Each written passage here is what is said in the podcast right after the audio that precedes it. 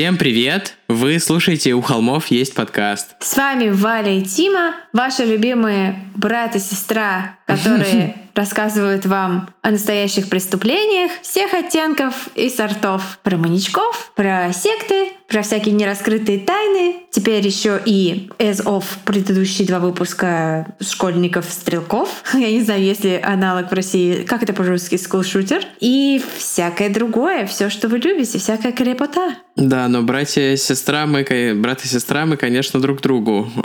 Это такая... Да, да, да, да, это полезное уточнение. С другой стороны, с другой стороны, все мы... Как сильно мы вас не любили, мы, к сожалению, не родственники. Все мы братья и сестры в Этрукрайме. А еще мы с тобой братья и сестры Костика. Это да. Это да, и это классно. Нам очень повезло. Да, мы в прошлый раз сделали выпуск немножко отличающийся от нашего стандартного формата, поэтому решили... Два выпуска? Ну да. Э, в этот раз немножко компенсировать обычной болтовней.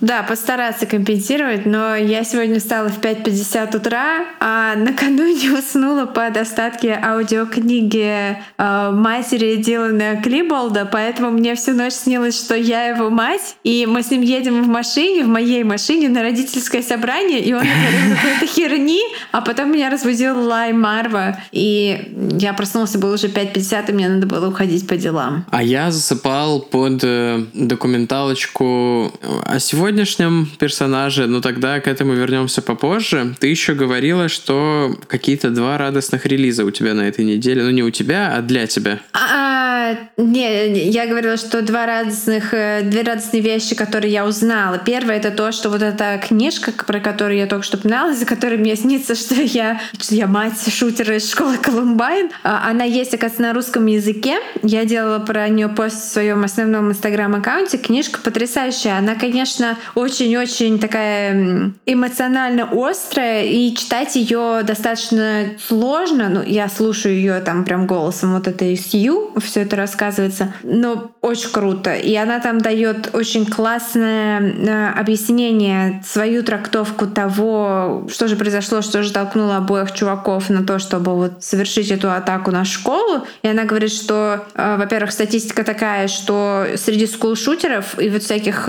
чуваков, которые устраивают атаки на, ну, типа вот Джеймс Холмс из нашего выпуска про реальных Джокеров и так далее. Ну, понятно, массовые убийцы, это, да, мне кажется, да, да. называется. Один, один процент из них, один процент, типа, выживает. Один процент. Угу. Обычно это либо суицид, либо смерть от рук, э, собственно, копов, на которые они рассчитывают. Поэтому, типа, когда Эрик Харрис планировал все это, он хотел причинить боль и убить как можно большее количество людей, потому что он ненавидел людей, а его собственная смерть — это такой неизбежный побочный ущерб, без которого, видимо, было никак не обойтись. А для Дилана Клиболда это было, ну, практически диаметрально противоположно. Он хотел умереть сам, и если с собой ему нужно было утащить еще какое-то количество людей, он готов был с этим смириться, пусть так и будет. Это для него приемлемый побочный ущерб в его суицидальной миссии. Вот так это объясняет, э, собственно, его мать в книге. Очень крутая книга. Еще раз, еще раз подчеркиваю, как я ее советую тем, кому не жалко себя и свои нервы. По-русски она называется «Дневники матери». Правда, огромные вопросы у меня вызывает выбор издателей, э, выбор того, кто написал предисловие к этой книге. Это такая, э, как скажем так, спорная фигура в молодежной русскоязычной литературе. Девушка по имени Стейс Крамер, которая, как известно, там интернет-сенсация с книгой «50 дней до моего самоубийства». Как бы я не являюсь поклонником этой книги и считаю, что если бы Сью Клиболд знала, кого поставили вот в предисловии ее русскому изданию, и ее бы, наверное, возмутил этот факт, мне так кажется. Но это мое субъективное мнение. Подкаст у холмов не подписывается под мнением моим. А, это мое мнение. И вторая радостная, супер радостная новость, по поводу которой я бесконечно мега excited, вообще пищу и вижу. Есть такой подкаст, называется Disgraceland. Это мой любимый э, True Crime подкаст э, вообще ever, потому что он объединяет в себе две темы, которые я люблю, собственно, настоящее преступление, и плюс музыка. И м- там есть много сезонов, где каждая серия это про кого-то музыканта, и, ну, не обязательно про преступление, а просто там вот, типа, как музыканты плохо себя ведут. На прошлой неделе слушала серию про Игги Попа, это вообще офигенная. И э, вот у того же человека, Джейк Бреннан зовут его, автор этого подкаста, у него есть второй проект, который называется «Клуб 27». Первый сезон был про Джимми Хендрикса, я послушала просто на, на одном дыхании, а второй сезон, который стартует вот буквально в, в июне до конца месяца, он будет про Джима Моррисона. А Джим Моррисон — это одна из моих таких икон и кумиров, поэтому я совершенно просто безумно счастлива. И все, кто воспринимает информацию на английском языке, очень рекомендую Disgraceland, очень рекомендую uh, 27 Club, потому что там очень клевая драматургия, там всякие звуковые эффектики, и просто у, у Джейка Брэннона безумно сексуальный голос. И я просто такая, типа, Джейк Брэннон. И он два раза репостил мои истории. Я вообще не могу. Да, сложно, конечно, после такого, не знаю, детура возвращаться к нашей теме. Она сегодня, кстати, импортозамещение. Для многих любимая, а для кого-то, может быть, не самая любимая. Мы так и не понимаем, да. судя по отзывам, потому что прилетает волна такая, Коневский лучший, да, ое, криминальная Россия, смотрю с детства. В перемешку с «Э, фу, а фу, кому про русских интересно, а фу. Ну да, вот про этого человека нас очень много просили много раз сделать выпуск. И вот примерно, мне кажется, вот так и разделяется наша аудитория, потому что про Колумбайн очень много просили, а другие не пересекающиеся люди просили вот про этого чувака. И, конечно, после Колумбайна мне было тяжеловато в э, реале «Ох ты, Рось, моя Росеюшка!»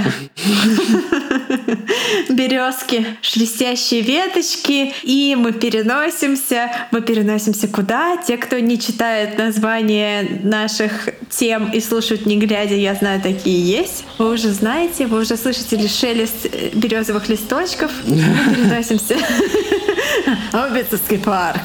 О, да. Но это все равно будет не совсем обычное импортозамещение. Во-первых, потому что Печушкин необычный маньяк. Почему? Почему? Мне, мне, мне, мне очень хочется называть его Писюшкин. Я не знаю почему. Простите.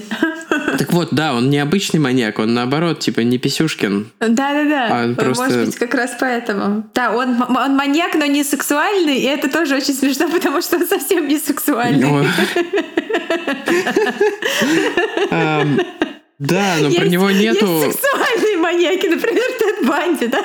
Он господи. Печушкин, господи, он до начала записи, маньяк. До начала записи на Валюс не зашло осознание, что ну вот она читала, смотрела про Печушкина, и было как-то, ну не то чтобы неинтересно, а типа скорее фу, зачем? И я пытался до нее донести, что от Теда Банди у многих людей, включая меня, тоже ощущение фу, зачем? Но у меня есть контраргумент. Вот Печушкин, он подходит к тебе около станции метро и говорит, пойдем в парк, выпьем водки, поменяем моего пса.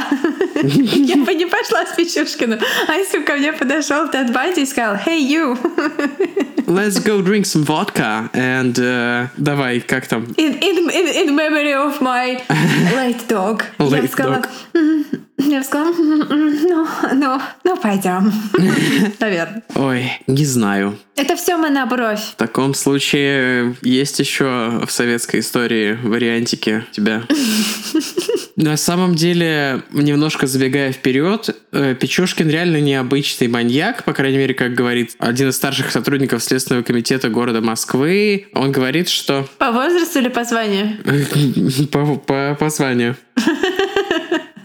Он говорит, что... Я должна была уточнить. Маньяки-охотники, там вот по этой классификации, очень такой, на самом деле, довольно условный, но тем не менее. Печушкин как раз относится к маньякам, которым по фану только убивать. То есть он чисто охотник, у него нет какого-то сексуального подтекста или желания контролировать. И вот этот э, следователь говорит, что это очень редко встречается среди маньяков. Считается, что Зодиак тоже был такой маньяк, судя по тому, что мы мы о нем знаем. Все, что мы о нем знаем, мы знаем из фильма с Господи, что со мной сегодня?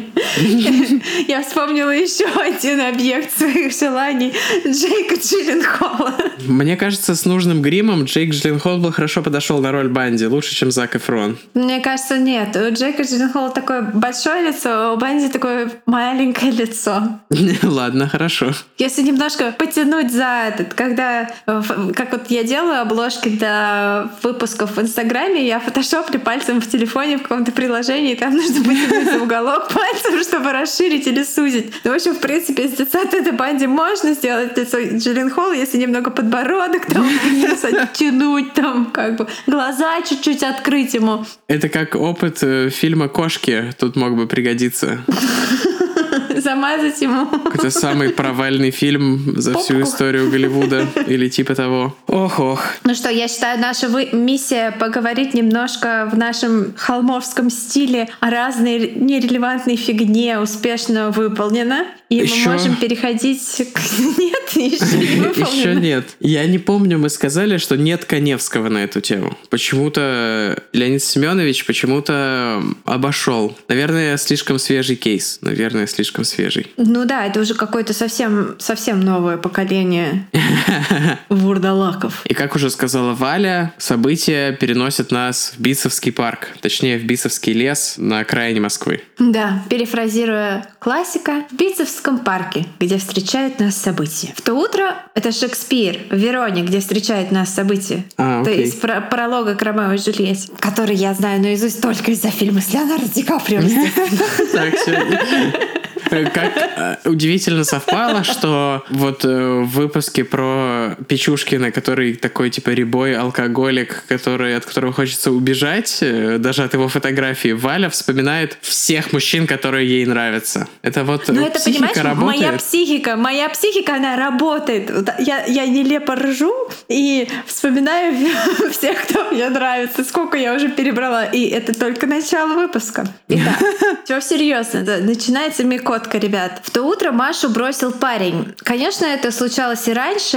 Они всегда потом сходились с этим парнем. Но в этот раз ей было как-то особенно хреново. Может, потому что она была беременна от него на пятом уже почти месяце в свои-то 19 лет. А может, потому что денег совсем не было и пойти особо тоже некуда было. Выйдя из метро, она просто сидела на лавке и плакала. Не рыдала, а тихонько так плакала, глядя на заснеженные макушки деревьев Битцевского парка. Она и не заметила, как от толпы равнодушных спешащих, каждый по своим делам прохожих, отделилась фигура и двинулась к ней. Через мгновение кто-то легонько дотронулся ей до плеча. «Саша?» — удивленно сказала она, глядя на мужчину, который участливо смотрел на нее сверху вниз. «Маш, ты чего? Что случилось?» — спросил он в свойственной ему стеснительной манере, будто бы в сторону. «Да так», — Маша вытерла слезы. «Я не хотела откровенничать с приятелем ее бывшего. Ты в порядке?» Саша опустился на лавку рядом с ней и участливо положил руку ей на плечо. Это все, что было нужно Маше, чтобы снова разрыдаться и, проглатывая слезы, вывалить на него все свои горести. Саша слушал внимательно, склонив голову на плечо, слушал как человек, которому правда не все равно, которому хотелось узнать, что же гложет Машу, почему она плачет одна на лавочке. Когда она наконец выговорилась, ей стало даже стыдно от того, что она вот так вот загрузила его по полной. «Ты прости, что я так на уши-то присела», — сказала она, глядя на,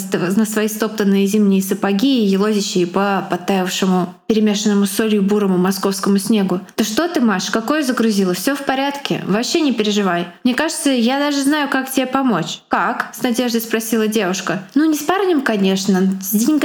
У меня есть кое-какая техника, там, фотокамера на продажу. Самому мне, ну, не очень нужно, а тебе вот тебе больше пригодится. Маша встрепенулась. Даже пара тысяч рублей могли выручить ее в тот момент, по-настоящему выручить. Но было как-то неловко, стыдно даже принимать помощь у этого парня, которого она видела до этого всего пару раз в жизни. А он будто прочел ее мысли. Ты только не переживай, меня это никак не обременит. Это он понизил голос и склонился прямо к ее уху. Это не моя камера, понимаешь? Я ее это. Она взглянула на него, взмахнув ресницами. Ну что ж, краденое она еще не продавала, конечно, но крутые времена требуют крутых решений. Камера была спрятана в парке. Через дорогу, совсем недалеко. Она согласилась прогуляться до места с Сашей. Это было самое меньшее, что она могла сделать для него в знак благодарности. Прогуляться с ним до тайника в этом парке. Саша отлично знал Бейсовский лес. Всего пара поворотов, и они уже с оживленной Московской улицы оказались в глухом лесу, припорошенным сухим хрустящим снегом. «Сейчас, погоди минутку», — сказал Саша, достав из пакета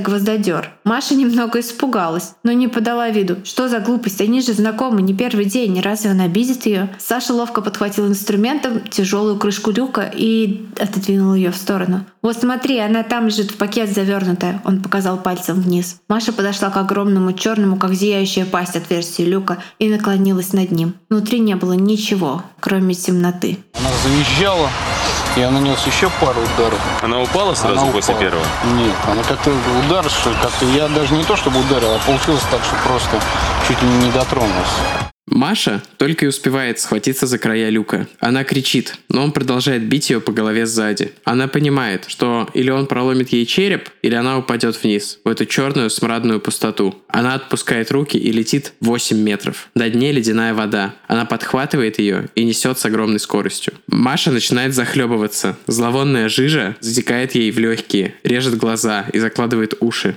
По счастью, на ней была зимняя куртка. Она как спасательный круг держала ее на воде, которая пыталась закрутить ее и унести вперед в черную глубину, без единого проблеска света. В какой-то момент ей удалось зацепиться за край. Все это в полной темноте. Она встала на ноги, нащупала проход в стене и пошла по нему на ощупь, шаг за шагом, вперед. А потом рухнула вниз, глубоко, глубоко вниз. Приземлилась опять в жижу. Вода ее захлестывала с головой. Она пыталась плыть, сняла ботинки, выпуталась из куртки. Накатывавшими сверху волнами ее било о каменные плиты. Пальцы скользили по скользким камням. Она сорвала себе ногти с корнем, пытаясь уцепиться за них. Наконец ее пальцы находят металлическую решетку. Она понимает, что это лестница наверх, но сил подняться у нее нет. Она расставила руки и ноги и зацепилась. И стояла так всю ночь, на границе жизни и смерти, в ледяном холоде и смраде лабиринтов канализации. К утру она увидела где-то вдалеке над головой слабый свет. Она не знала, жива она или мертва. Она просто пошла на него, передвигаясь вверх по острым металлическим ступеням, босыми ногами. Утром прохожие нашли ее на улице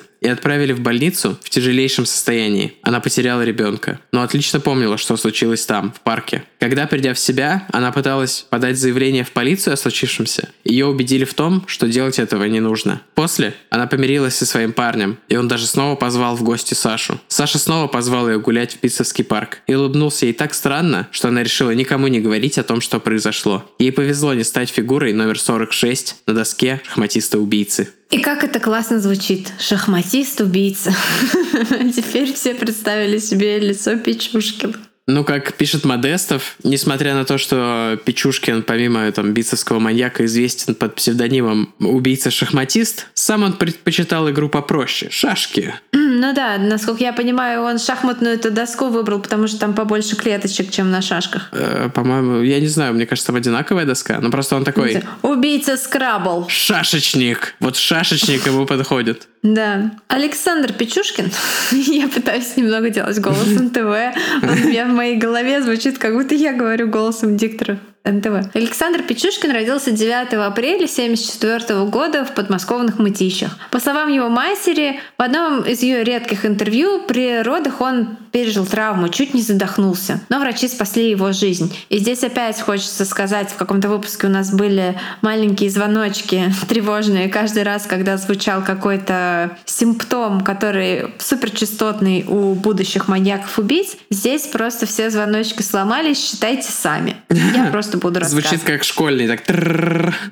Да-да-да, Без звучит как остановки. это, пожарная тревога. А, Отец его был запойным алкоголиком и ушел из семьи, когда сыну было всего 4 месяца. Дзынь. Печушкин остался на попечении матери и дедушки. Но мать хотела наладить личную жизнь, и у нее особо не было времени на ребенка. Им занимался его дед, и, возможно, именно отсюда идет прототип его жертв. э, Старый алкаш. Я не знаю, я это могу только спекулировать. Вскоре мать вышла замуж во второй раз и родила дочку от нового брака. И когда Саше было два года, семья наконец переехала в Москву, в ту самую квартиру, собственно, в которой он и будет жить до самого ареста. А, кстати, в передачах во всех, э, во многих, э, которые есть про Печушкина, называют прям точный адрес, где это находилось. Да, улица Херсонская. Да, два. По-моему, А, Саша 7. был за... Дом 7.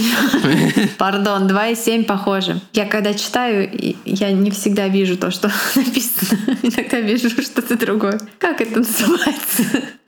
Саша был застенчивым и тихим ребенком.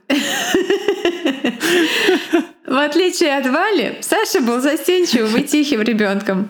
Во дворе и в садике его дразнили. Дзынь-дзынь. Нет, его дразнили не дзынь-дзынь, это я опять изображаю для вас тревожный звоночек. В 4 года вот здесь просто все звоночки включаются в единую трель. В 4 года он упал с качелей во дворе своего дома и получил серьезную черепно-мозговую травму. После этого у него начались сильные дефекты речи, он не произносил какие-то звуки вообще, и дед сдал его в интернат для детей с проблемами с с проблемами с развитием речи. Видимо, мне нужно было туда же. Даже когда этот дефект прошел, буллинг продолжился. То есть он был маленький, тощенький, его постоянно гнобили, били и отбирали те немногие вещи, которые покупала ему мать. И единственной опорой Печушкина в то время был его любимый дед. Именно он научил его драться, заниматься на турниках, там, качаться. Кстати, фотографии Печушкина качка — это отдельный вид такой просто... О!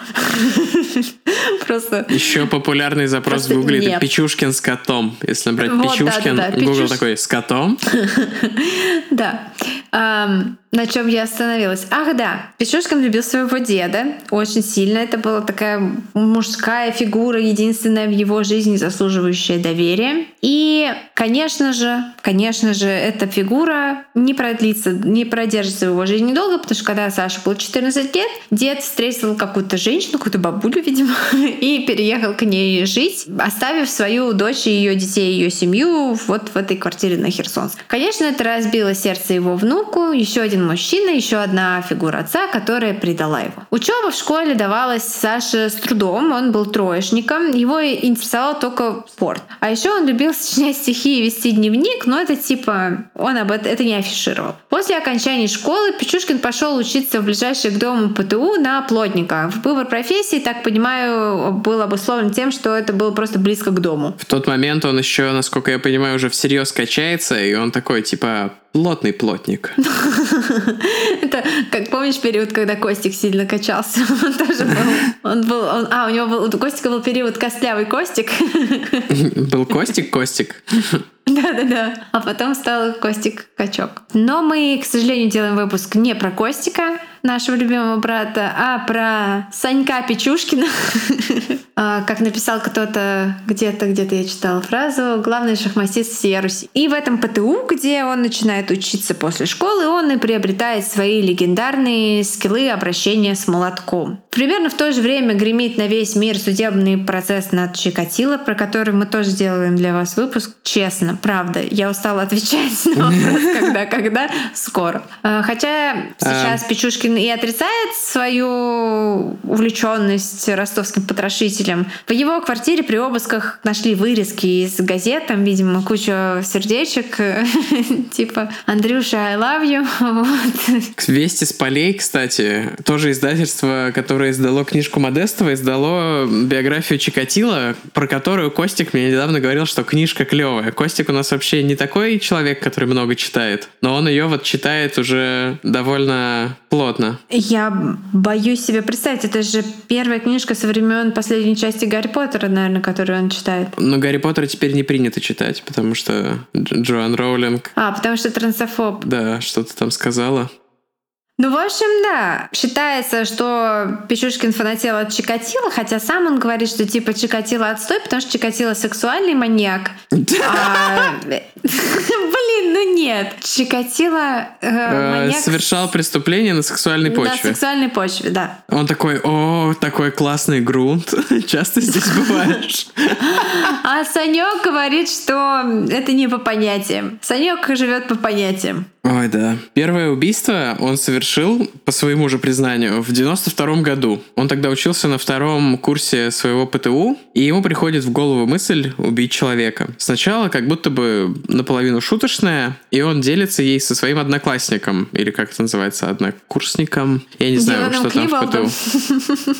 ПТУ. Веселым и популярным, в отличие от Саши. Да нет. парнем по Тогда имени нет. Миша. Он подхватывает ее, казалось бы, с энтузиазмом. Они составляют план убить случайного прохожего в Битцевском лесопарке, который, ну вот, буквально рядом с училищем, недалеко от их домов. Но, конечно, для Миши это все как бы игра, прикол. Он не думал, что тихий, спокойный Саша, у которого все брали, типа, деньги в долг, и вообще, типа, он не производил впечатления агрессивного человека, он не мог подумать, что он это говорит всерьез. Но для Саши все было по-настоящему. Парни пошли в Бисовский парк, выпили пиво, поговорили по душам. Изначально их целью было найти место, куда можно заманить будущую жертву. Но Саша не настаивал, а Миша уж тем более не поднимал эту тему. В этот момент, вероятно, Печушкин уже знал, что Миша на самом деле не собирается никого убивать. И, возможно, он уже отдавал себе отчет в том, что жертвой станет сам Миша. Он задушил его бечевкой, а тело выкинул в находившийся поблизости канализационный колодец. Он его присмотрел заранее, если я не ошибаюсь. Трудно сказать, планировал ли трюк с колодцем Печушкин заранее, но это оказалось одним из ключевых моментов в его будущей, в кавычках, карьере маньяка. Дело в том, что под всей территорией парка, который, кстати, размером 22 квадратных километра, находилась обширная сеть канализационных труб, колодцев, коллекторов и вообще там всяких этих технических помещений. Не разбираюсь. Нам нужен канализациолог, чтобы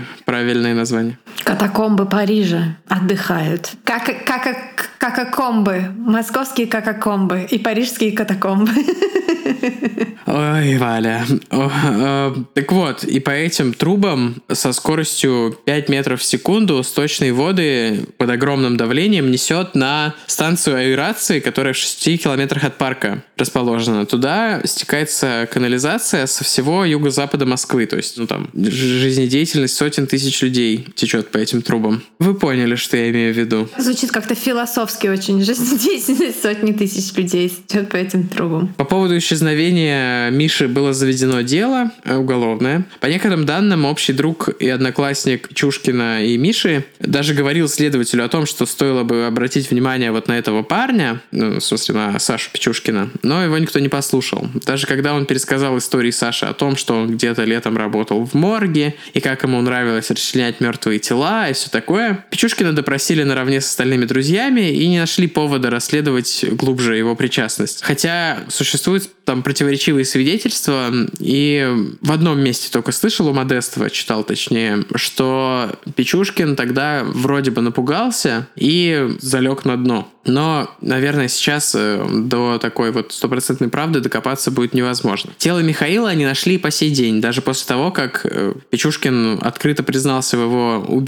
Его родители сохраняют надежду, что он выжил и живет где-то счастливой жизнью. В документалке у них брали интервью, и они говорят, может быть, живет где-нибудь в Америке, миллионером стал. И представляете, как это было бы странно, если бы человек так держал в напряжении всех своих знакомых и семью, что вот ты исчезаешь. Но, наверное, надежда позволяет этим людям идти дальше, поэтому у всех свои способы справляться с горем. Печушкин то ли впадает в паранойю в этот момент, то ли, как он сам потом будет говорить, испытал типа такое эмоциональное потрясение, что его отбило желание убивать на много лет. И, но тем не менее, скорее всего, он переживал, что его поймают, что он оставил какой-то след. Но время шло, и дело так и оставалось нераскрытым, и он постепенно расслабился. Но, но тем не менее взял паузу на 9, почти даже на 10 лет. За это время он продолжил качаться, пересмотрел все фильмы про маньяков из ближайшего видеопроката, обзавелся широким кругом знакомых. Но его круг знакомых был такой, знаете, м, вот ребята, которые возле метро мелочь просят. Но, тем не менее, убивать незнакомцев было не его тема, ему было скучно, ему нравилось представлять, э, он спрашивал о планах человека, и ему доставляло кайф осознавать, что эти планы никогда не, использу- не исполнятся, потому что он убьет его. Ну да, такие типа чуваки, по которые подходят и говорят, э, «Э, дай 50 рублей, и ты такой, сори, чел, 10 рублей на электричку доехать. Чел, сори, налички нет вообще. Вот был бы у тебя терминал или QR-код, ну, тогда бы, да, они такие, «О, со своей наличкой. о, бля». И мы матерясь себе под нос, уходят. Вот такие были у него э, друзья-приятели. Как да, сказал сам... э, точнее, извини, что перебила, как тогда ты пошутил про наш выпуск про Кен и Барби, что Кен и Барби над ложкой подержаны. вот, друзья у Над него тоже были. Над зажигалкой подержаны. Ну, там были в одной из документалок свидетельства людей, типа очевидцев, и там они все какие-то такие немного рябые, я бы сказал. Рибай, стейк. Это уже продано. Я сегодня что-то на волне тупых шуток.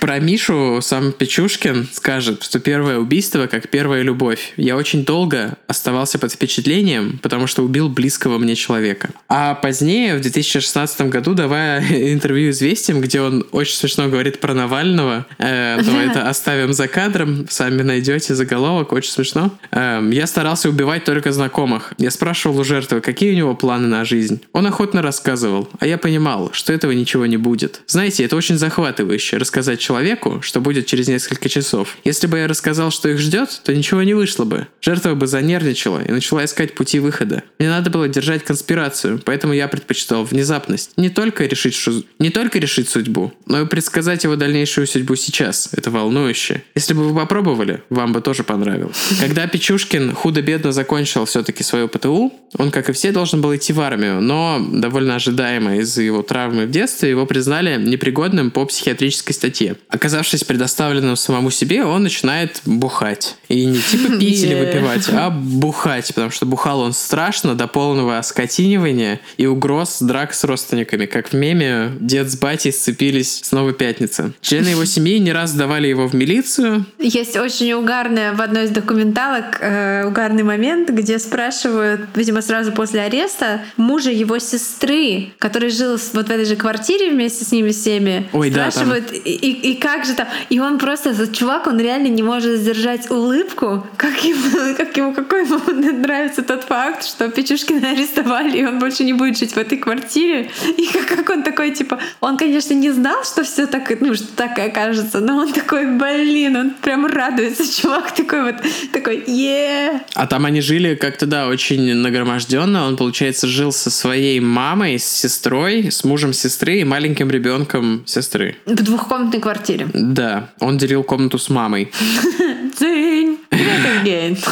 Так вот, Саша начал бухать, и члены его семьи не раз давали его в милицию, а чтобы обеспечивать себя, он работал строителем, грузчиком, продавцом. Как говорят в документалке Discovery, он работал в супермаркете в 90-е годы такой. Привет. Да, но никогда он не задерживался на одном месте дольше двух-трех месяцев, и позже мнения коллег о нем будут сильно расходиться. Кому-то, ну, наверное, не такому большому кругу лиц он покажется своим в доску вообще, там, чуваком, ровным поциком, а кому-то мрачным тихоней, который на перерывах, пока все курят и болтают, предпочитает крушить и пырять ножом пустые коробки от овощей. И вот это я легко представляю Печушкина в этой роли. Вот это да, это просто... А это Саша, он пыряет коробки, пока мы едим. ножом пыряет коробку от овощей. Такой, «О, привет. Привет, Санек, как дела? Привет. Восемь коробок напырял. Эм, да. Несколько настораживала также его маниакальная педантичность и аккуратность. Он постоянно мыл, Пырял, но аккуратно. Симметричные. Постоянно мыл руки, и даже потом, уже после начала своих кровавых делишек в Битцевском парке, он застирывал пятна крови в речках и прудах, пока та еще не успевала засохнуть и запечься, и тщательно мыл свои известные, печально известные рабочие молотки. Несмотря на большое количество знакомых и относительный, относительный успех у женщин, все еще он с мамой в комнате жил, как пишет Модестов, вся его личная жизнь происходила на кухне или в проходной комнате, которую он делил с мамой. Вот, друзей у него близких не было. Он так и продолжал жить вот со своей семьей, с мамой, сестрой, ее мужем, маленьким ребенком в двухкомнатной квартире. Но, между прочим, э, наша бабушка жила в, одно- в одной комнате в коммуналке со своей мамой, своим племянником, своим мужем и нашей мамой. И норм. Никто не стал маньяком убийцей. Ну, в смысле, что в советском и постсоветском пространстве это, в общем-то, ну, ничего такого. Э, Но вообще, конечно, не очень Ну, приятно. Да, и как говорится, из песни слова не выкинешь. Э, Это было, и вот э, такое неприятное соседство было у его семьи. Да-да. Трудно сказать, что триггернуло Сашу после 9 лет хомицидального воздержания. Может быть, смерть его любимого спаниеля, вышеупомянутого, которого он всех э, заманивал упоминать в парк, потому что сохранил его в одном из потаенных уголков вот своего любимого битцевского леса. Может быть, что-то другое. Но в 2001 году на райончике снова начинают исчезать люди. Был приятный майский денек, когда только что освободившийся из тюрьмы безработный мужчина средних лет шел по дороге возле метро. Он, конечно, был не прочь выпить, денег не было. И, конечно, он не отказался, когда приятный вежливый парень предложил ему выпить в парке за упокой пса. Ну, приятный вежливый парень, если по да, меркам человека, который только что ну, по меркам человека, который только что освободился из тюрьмы. Приятный, вежливый парень. Кстати, ну, а ты видел ладно, эти аргумент. видосы, где подросток Печушкин с длинными волосами в синей водолазке? Ой, да. Я его даже наскринила специально для инстаграм-поста, потому что водолазки — это еще один такой триггер-ворнинг.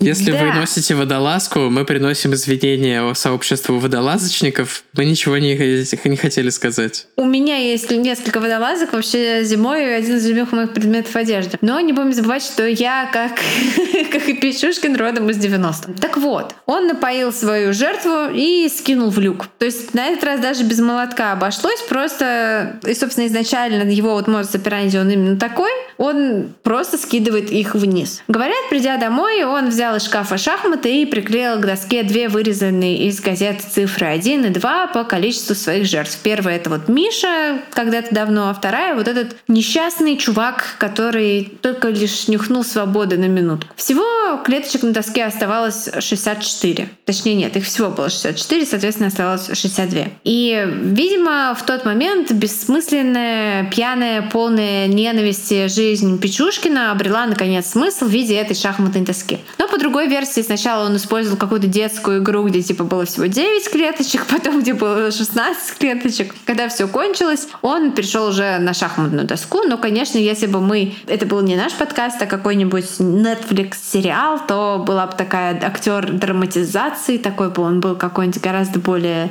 презентабельный, нежели сам Санек. И он бы приклеивал, что-то, мне кажется, клеящим карандашом вот к этой доске эти штучки сразу. Я не знаю, как это сделать в аудиоверсии, поэтому представляйте себе, как это происходит. Шелест клеящего карандаша, представляете. Сколько в точности людей исчезло в этом парке от рук шахматиста, понять, конечно, трудно. Сам он утверждает, что убил э, 61 человека. По-моему, 61 вот это после 2001 года, а Мишу он не считал, или как-то так? Не, Мишу он считал, Миша первый на доске. Но, в общем, не важно, он свою партию так и не закончил. Но в большом коллекторе на станции аэрации криминалистам удалось найти только останки 29 жертв. Многие, включая, собственно, Мишу, так и числятся пропавшими. Но за то лето 2001 года в Битцевском парке и его окрестностях бесследно исчезло 10 человек. Ну, некоторые тела он оставлял э, просто лежать, поэтому там останков достаточно много было в итоге именно исчезло 10. Угу. И, как я понимаю, первые годы он именно их э, сбрасывал, он ничего не оставлял. Стоит уточнить, что вот в этом коллекторе, в этих э, туннелях, там уже какой-то раствор добавляется в эту жидкость, чтобы все отходы растворять. То есть там, э, во-первых, давление высокое, во-вторых, какие-то химикаты агрессивные. То есть там труп могло просто растворить и вымыть какие-нибудь кости, которые уже никак идентифицировать даже как человеческие было нельзя, обломки. Конечно, просто мне кажется, что он скорее бы приписывал себе больше жертв, чем занижал бы цифру. Ну, как вот потому ну, в этом что смысле, я да. основываясь на том, вот что я видела, читала, там, знаю, вот мне кажется так. Давай еще сейчас уже раз затронули эту тему, скажем. Э, он очень все четко помнил, и у следователей есть э, причины полагать, что он э, не врет, то есть что он очень подробно и педантично все рассказал, потому что тоже в черте его, одна из черт его характера характера, педантичность. В то лето, в лето 2001 года, Печушкин в первый раз был по-настоящему близок к поимке. Собственно, почти сразу после начала его деятельности. Одна из его жертв — молодой человек, с которым он пил под своей традиции водку, сидя на бревнышках в парке, узнавая поближе свою жертву, чтобы было поприятнее убивать. Во время атаки поднял крик, на который забежали свидетели и даже полиция. Но маньяк успел убить молодого человека, сбросить его в колодец. И после этого случая стал действовать гораздо осторожнее и выбирать жертв слабее. То есть переключился на алкоголиков, стариков и вот всякие такие группы населения. И уводить их дальше в парк, то есть не так близко к основным тропинкам. Он затаился до зимы 2002 года. За время перерыва известна только одна жертва.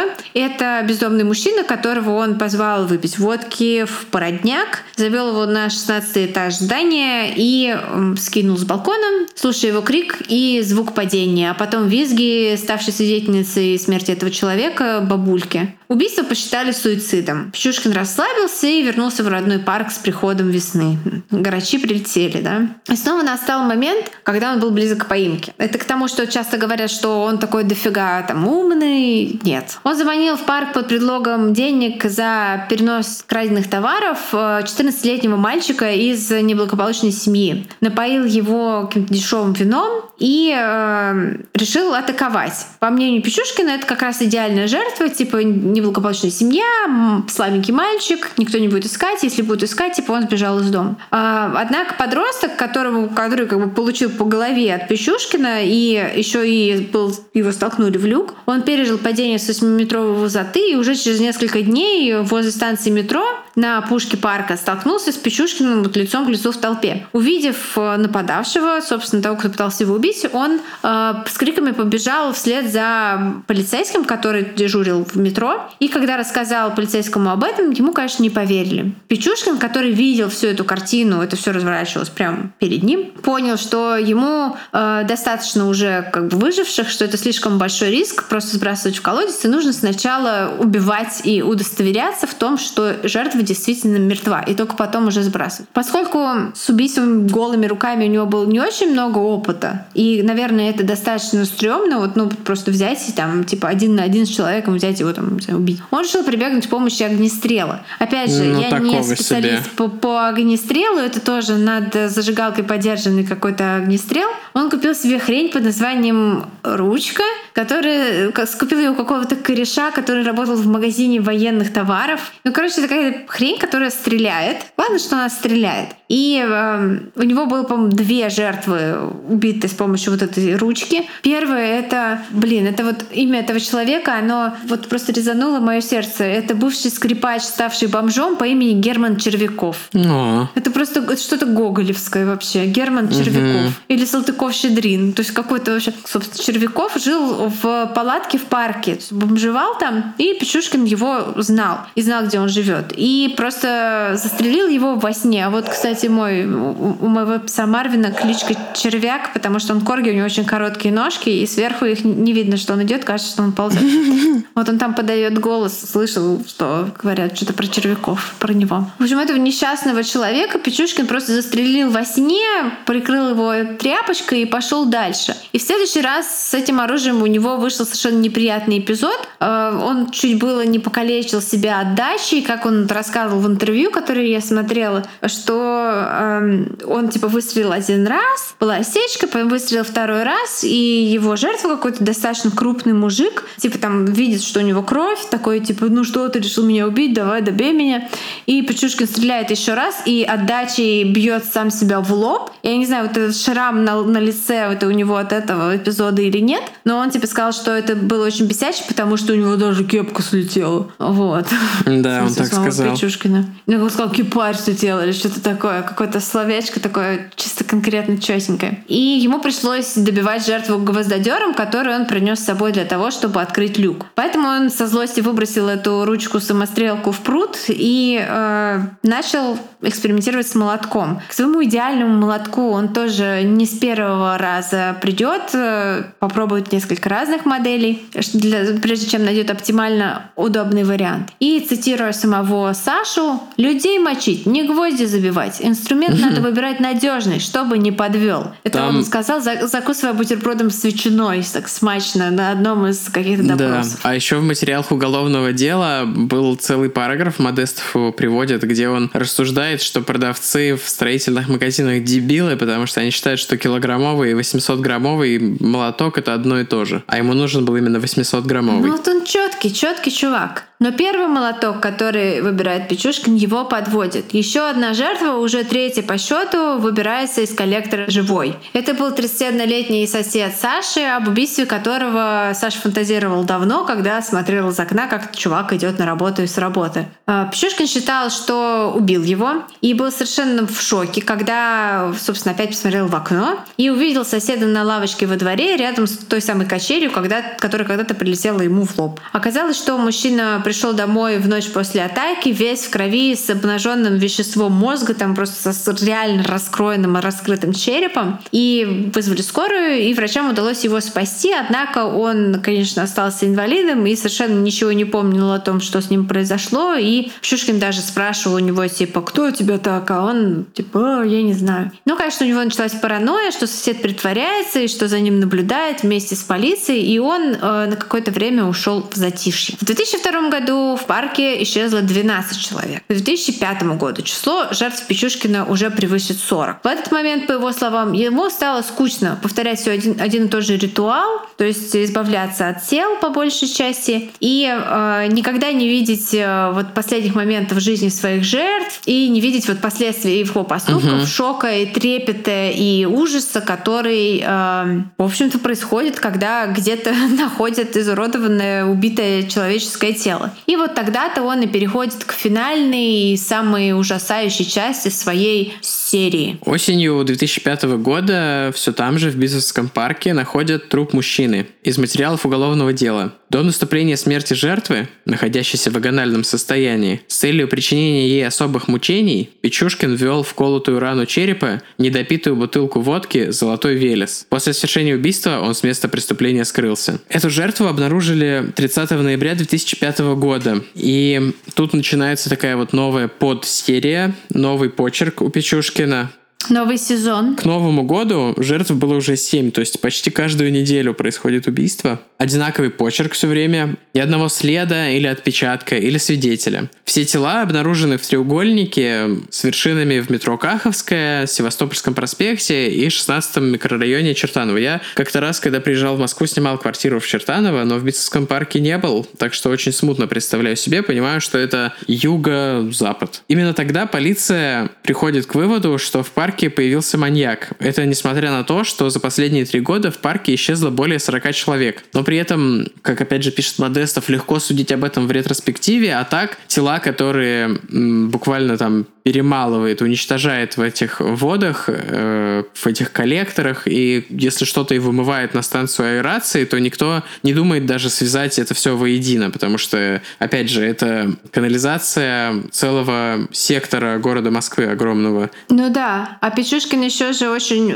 расчетливо себя вел. То есть, если он вместе с жертвой заходит в парк и видит, что впереди идет кто-то, кого он знает, он придумывал какой-то предлог, чтобы угу. либо пойти вперед, либо отстать от жертвы на несколько шагов, чтобы никогда его не видели рядом с человеком, который он уже знает, что пропадет без вести. Ну и тут работает еще, мне кажется, та же фигня, что была у Сэмуэля Литла, поскольку он таргетил вот такой незащищенный слой населения, их никто особо и не искал. Понятно, ну, если да. бы он там убивал, э, не знаю, в районе Москва-Сити, тогда еще не существующего. Если бы он убивал студенток МГУ с темными волосами на прямой пробор и золотыми серьгами кольцами, тогда тогда бы да. Да. Версий было много. Например, что это как-то связано с маркой водки «Золотой Велес».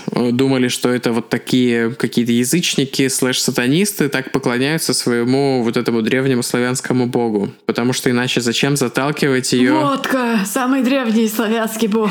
Не самый древний. А, водку же привезли только при Петре. Но это отдельная история. Отдельная. Или даже не при Петре. Я не разбираюсь, поэтому не надо, пожалуйста, писать в комментариях комментариях, что я не прав. Я погуглю, пока ты рассказываешь. Другая версия была, что убийство происходит от рук женщины, потому что жертвами были одни мужчины. Кроме этого, спекулировали, что убийца – пациент психоневрологического диспансера или стационара, который там на окраине парка был. Ведь некоторых буйных пациентов, точнее, наоборот, менее буйных пациентов отпускали гулять. По поводу водки. У меня новостная строка. Давайте. По словам ria.ru, году. Э, в России водка появилась в конце XIV века. В 1386 году генуэзское посольство привезло в Москву первую водку в, скоб... в скобках «Аква Витая» — живая вода, и представило ее князю Дмитрию Донскому. Окей, но я думаю, что, во-первых, 14 или какой то там сказала век, это уже много столетий произошло с тех пор, как существует Россия. А Да, а во-вторых, да. водка не получала такое распространение. Все пили всякие медовухи. Ну, то есть, и даже, и даже, и даже водка не русская тема, блин. Ну, что такое? Кроме версий про водку, буйных пациентов и женщину, также была еще одна, что это полицейский, потому что кто бы еще мог так четко планировать свои убийства, потому что в парке начинают дежурить полиция, он начинает прочесывать наряды, а манеке трубит вся пресса, Москва вообще в ужасе парализована. Тем не менее, ему удается совершать свои преступления тайком от всех. Но, блин, парк очень-очень большой, поэтому патрулировать его весь нужна была бы воинская часть. Как э, это не мой вывод, а вывод следователей, опять же. Конечно, Ты сказал, «Ко- конечно, и я подумала о Коневском. окей. Есть ко- конечно, а есть коне.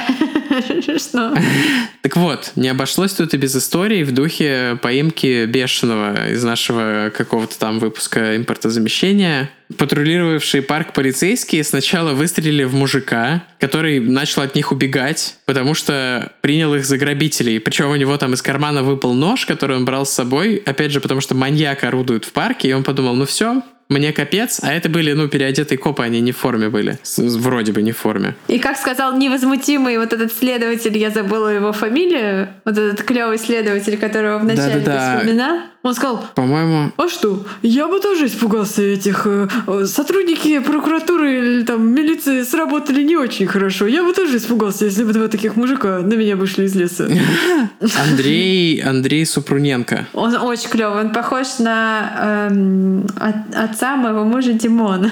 Он Такой просто е- Он какой-то очень наиболее четкий, читчайший мужик. Он какую-то очень жесткую шутку пошутил на НТВ. э, в- Ой да, ой да. И я как-то так немножко это... Но... Ну это же НТВ. Если бы нас позвали на НТВ, мы бы тоже включили все худшее в себе. Я думаю, что... Я думаю, что его просто так подмонтировали. Но шутка, ну такая, ну не знаю. Человек... А, я думала, ты показываешь знак ножницами, что это все мы вырезаем.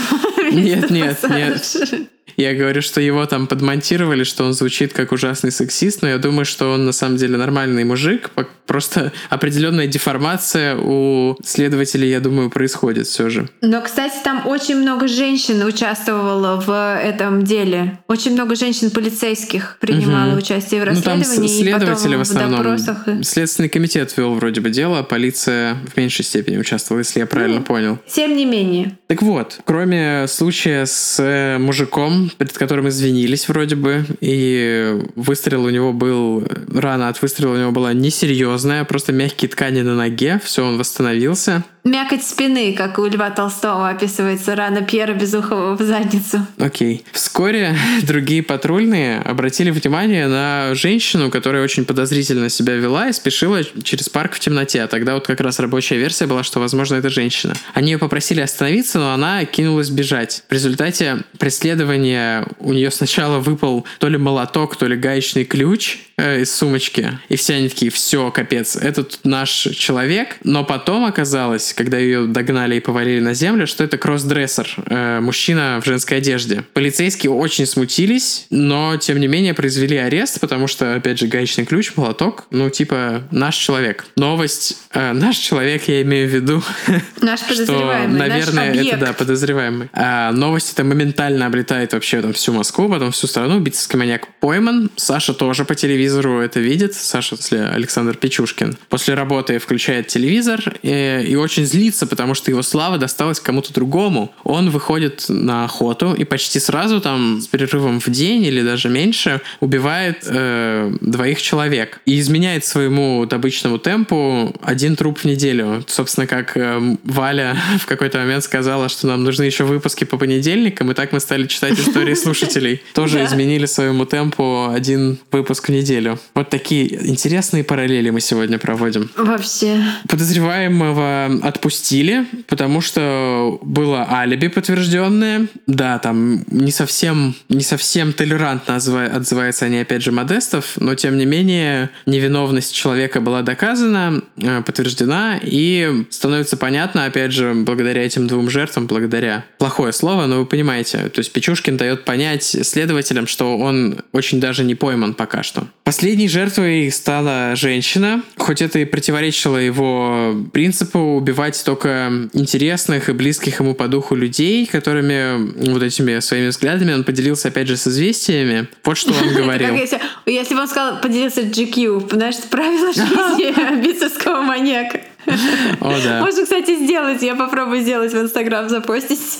Окей. О чем я могу говорить женщине или ребенком? Ну, зачем мне сопливиться? Э, женщина, она как аксессуар. Она друг человека. Ее убивать неинтересно. Они были у меня как связки, как междометия. Между прочим, как даже есть в этом какая-то выразительность, какая-то вот э, ну, связки женщины как междометия, да, то есть какая-то вот я не согласна с этим, что женщина как междометия, но какая-то мысль у него есть, то есть он не просто тупое животное, у него есть какая-то вот какая-то телега, какая-то вот теория, что-то вот он хочет По-моему, сказать. это какой-то обычный сексизм был достаточно. Но э, как человек, который испытывает на себе сексизм каждый день, поскольку поскольку я рождена с вагиной. Это какой-то сексизм вот как-то вот так вот хитро предподнесенный, что даже как, как, в общем, почти не обидно так на первый взгляд, а даже кажется, типа, как... Но это я не берусь судить. Вот про друг человека, про, про сопливости друг человека, это да, это как бы нафиг. А вот как связки и междометия, это ну, какая-то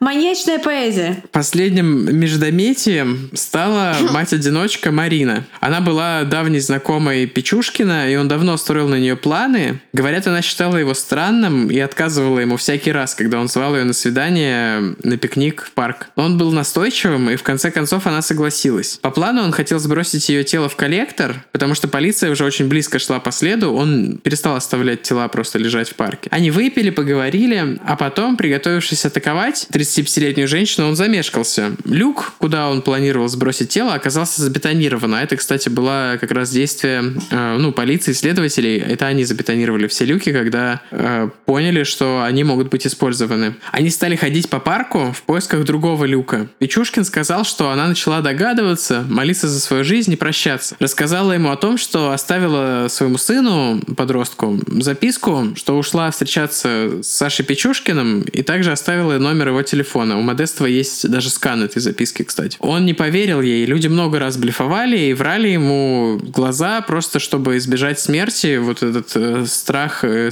ужас смертельный их заставлял говорить все, что угодно, чтобы выйти из этой ситуации. Но он вот так еще говорит, она начала догадываться. Они гуляли по парку там с 9 вечера или с 8 до 3 ночи, конечно, она начала догадываться, что что-то не так.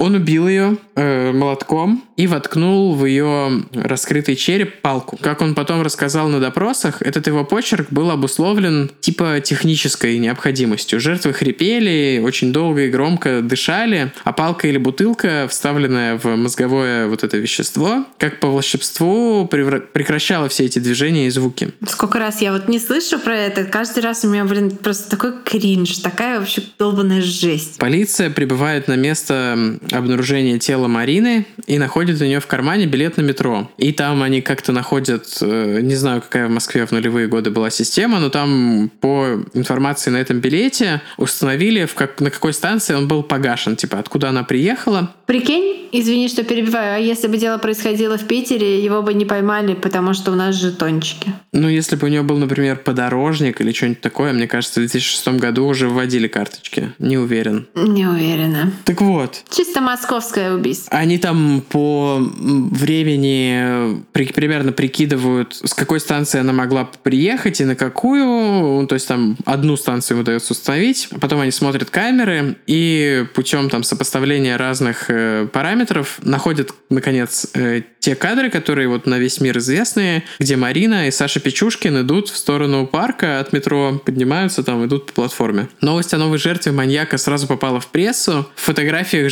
женщины мальчик узнает свою маму, и вместе там с папой с запиской они приходят э, в полицию, где действительно будет имя и телефон э, Александра Печушкина. Полицейские нашли Печушкина мирно спящим у себя дома. Он не оказал сопротивления и на обвинение отвечал вялыми отрицаниями. Несколько дней после задержания он молчал и отпирался от всего. Тогда его подозревали только лишь в 11 убийствах. Только в убийствах тех, кого нашли в парке с веткой или бутылкой в черепе, собственно говоря. Наконец, подумав, Печушкин попросил еды, сигареты, бутылку водки. Поев, выпив и покурив, он просит листок бумаги и пишет на нем признание, что он и есть тот самый битцевский маньяк. Конечно, полиция и прокуратура были в полнейшем шоке от того, какое количество жертв назвал Саша. Информацию стали проверять, это занимало длительное время. Но все, что он говорил, подтверждалось, как уже говорил Тима, в деталях. Даже если трупа не было, он знал какие-то вещи о людях пропавших, которые мог знать только убийца. Он даже часто уточнял, э, то есть родственники говорили, вот такого-то числа. Он говорил, нет, на самом деле вот такого числа. И по документам, там, заявлениям о пропаже сверялось, э, полицейские сверялись, и оказывалось, что он прав, а не родственник. То есть даже родственники забывали, а он помнил лучше. Вот такие люди меня очень бесят, анальные. Потому что меня, я не очень такой, я такой эксгибиционист. Господи, импрессионист. Я, все большие, живу, я живу большими мазками, я big picture person. А вот когда кто-то говорит, да нет, не такого числа, а вот такого, это меня бесит. Тем не менее, ему предъявили обвинение только в 48 убийствах и трех покушениях, потому что по остальным не было никаких доказательств, кроме его слов, и этого было, очевидно, недостаточным в этих кейсах. На вопрос о своих мотивах и были ли они сексуальными, он сказал, сексуальными? Зачем? Я регулярно имел половые связи, мне нужно было другое. Та самая грань, когда раз и нет человека. В интервью с Вестием он еще подробнее прояснил свои мотивы. Мне это приносило колоссальное удовольствие. Оно сравнимо с оргазмом. Общался с человеком, узнавал про него все, а потом смотрел, как он умирает. Вот идет прохожий. Я пытался, но понял, что это совершенно мне не подходит. Неэффективно. Не вызывало у меня эмоций и ощущений, которые мне нужны были. Мне надо было узнать человека лучше. Нужно было слышать его голос, с ним общаться, знать его планы, мечты. Ведь мне важно было не просто умертвить плоть, это самое простое. Важно было именно убить человека. Потом смотришь, лицо заострилось. Я это называл маской смерти. В тот день, когда я выходил на охоту, меня интересовала исключительно их смерть. Ограбление, изнасилование мне было неинтересно. Интересен был сам факт того, что он сейчас умрет. Смерть сильнее любви, хотя любовь считается самым сильным чувством. Но самое сильное — смерть. Он настоял на том, чтобы его судили присяжные, и процесс был максимально открытым со всей при прессой, которая только возможно. На суде, который длился два месяца, Печушкин с удовольствием в деталях рассказывал о содеянном и общался с прессой. Тогда сняты вот все эти знаменитые кадры, которые очень много циркулировали в новостях. Уже тогда у него сформировалась, кстати говоря, группа фанаток, которая достаточно сильно шокировала его маму даже. Из зала суда после оглашения приговора пожизненное заключение в колонии строгого режима «Полярная сова» он вышел со словами «Я вернусь в Битцевский парк». Да больше интересно. А еще вернусь в Битцевский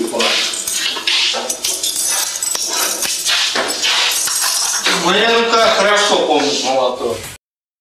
На зоне Саша живет хорошо, и в Бисовский парк вернется вряд ли. Все его боятся, уважают, никто не хочет сидеть с ним в одной камере, и ходит куча смешных историй про то, что последний оставшийся в живых террорист из Беслана сидел с ним в одной камере, но попросился о переводе, потому что страшно э, очковал после того, как типа Печушка на него посмотрела и сказала, ты мне не нравишься. Вот. И типа он сидит там с каким-то людоедом сейчас, и они друг другу рассказывают байки из склепа. В общем, да, все его уважают. Его содержание обходится нам с вами, господа налогоплательщики, в 3384 рубля в месяц. Он получает трехразовое питание и 5 комплектов одежды в год. Саша принципиально отказывается работать на местном производстве, заниматься бисероплетением и пошивом одежды. Жалуется, что ему приходит самому, приходится самому убирать свою камеру и просит, чтобы ему повысили норму сна. 8 часов ему кажется маловатым. А пару лет назад, по слухам, он собирался жениться. Невеста привозила ему веточки из Битцевского парка. Но что-то пошло у них не так, и Санек до сих пор холост. Кстати говоря, встречала информацию, что за 6 тысяч рублей он готов ответить на письмо любой своей поклонницы. Девчонки. Ой, да, я помню, когда у нас был выпуск про э, этих э, гибристофилок, мы как раз, я не помню, упоминали мы Печушкина или нет, но я помню, что я как раз смотрел «Пусть говорят», где была жена ткача, и про вот эти вот привозы веточек из Битцевского парка там тоже было такое себе. Да. Вот вот шахматист Саша Печушкин. Шашечник. Шашечник, да. Шашечник — это какой-нибудь убийца-таксист мог бы быть. Ну да, да. Я напомню, что мы, у холмов есть подкаст. Это вот здесь с вами, э, так сказать, э, словесно присутствующие Тима и Валя, и наш звукарь, и все, больше никто. Мы, мы независимые ребята, мы не нетворк, мы просто энтузиасты, поэтому все, что мы делаем, держится на вашей поддержке. И мы даже не просим у вас денег, мы просим у вас Пока что. лайков, подпис, пока что. Лайков, подписок, отзывов, э, ше- шер, чтобы вы рассказывали о нас своим друзьям, рассказывали всем, потому что мы живем вашими похвалами и вашими хейтами. И, может быть, продажи стикеров скоро. Да, и планы у нас, конечно, есть на то, как вас всех монетизировать, но, но, но пока только, только лайки, комменты, репосты, follow, share. И, пожалуйста, в Apple подкастах подписывайтесь на нас и загружайте выпуски все на устройство. Это повысит наши позиции в топ-чартах, и значит, о нас узнает больше людей. Большое спасибо и пока. Пока!